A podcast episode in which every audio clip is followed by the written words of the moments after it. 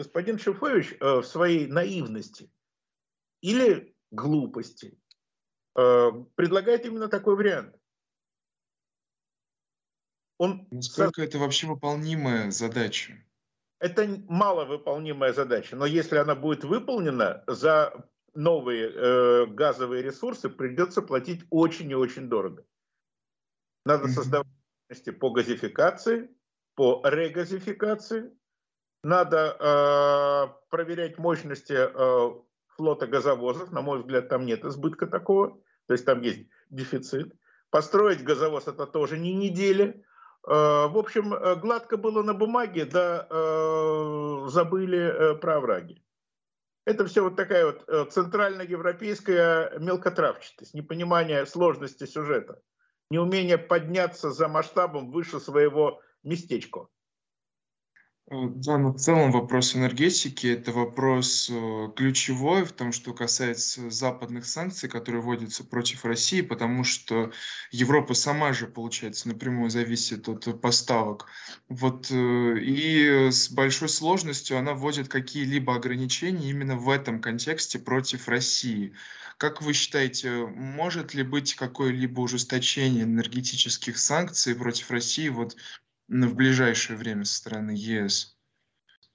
Я выскажу свою личную точку зрения. Да? На мой взгляд, Европа ведет себя просто по-хамски. Э, она говорит, что мы вас э, кинем, мы от вашего газа откажемся, но сейчас, пожалуйста, нас снабжайте. Но при этом мы вас снабжать не будем ничем, даже лекарствами. Так может быть отключить этих собак от газа? Прямо сейчас. От нефти, от всего. Вы не хотите с нами работать, значит, давайте не работать. Значит, мы опускаем железный занавес, а вы варитесь в своем соку. У вас там выборы. Вас сметут, вас выбросят, как одноразовые причиндалы гигиены. И этим закончится ваша европейская демократия. Михаил Маратович, так э, тоже, конечно, я понимаю эту позицию, однако выгодно ли России терять такие рынки?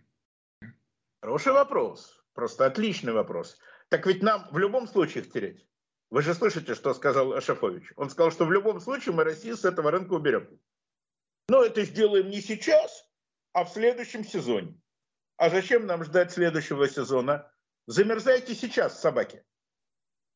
Ну, у нас отопительный сезон, насколько я понимаю, он э, не скоро, скоро лето, наоборот, так что Вы э, очень с этим есть сложности, есть сложности очень ошибаетесь дважды. Да?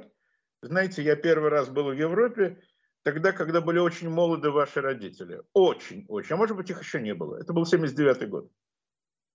Вот. И могу сказать, что в Европе есть легенда про отопительный сезон, да, что заканчивается там чуть ли не в марте и в апреле. На самом деле, на самом деле, он заканчивается на севере Европы, на севере Европы примерно тогда же, когда и в Петербурге, а на юге Европы заканчивается примерно тогда, когда и, ну, скажем, в Сочи. А потом, когда нет отопительного сезона, нужно э, обеспечивать электроэнергией кондиционеры. А вы представляете, сколько кондиционеров нужно, например, для Рима? Mm-hmm.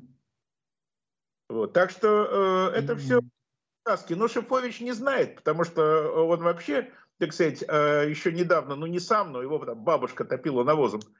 А в Европе э, навозом в целом, в Европе, в западной уже давно не топят.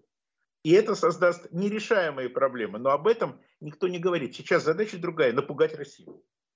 Надо mm-hmm. Россию пугать за короткое время. А что будет с отоплением для населения? Да кого это, это население волнует в этой Европе? Это mm-hmm. Являю как профессор кафедры европейских исследований.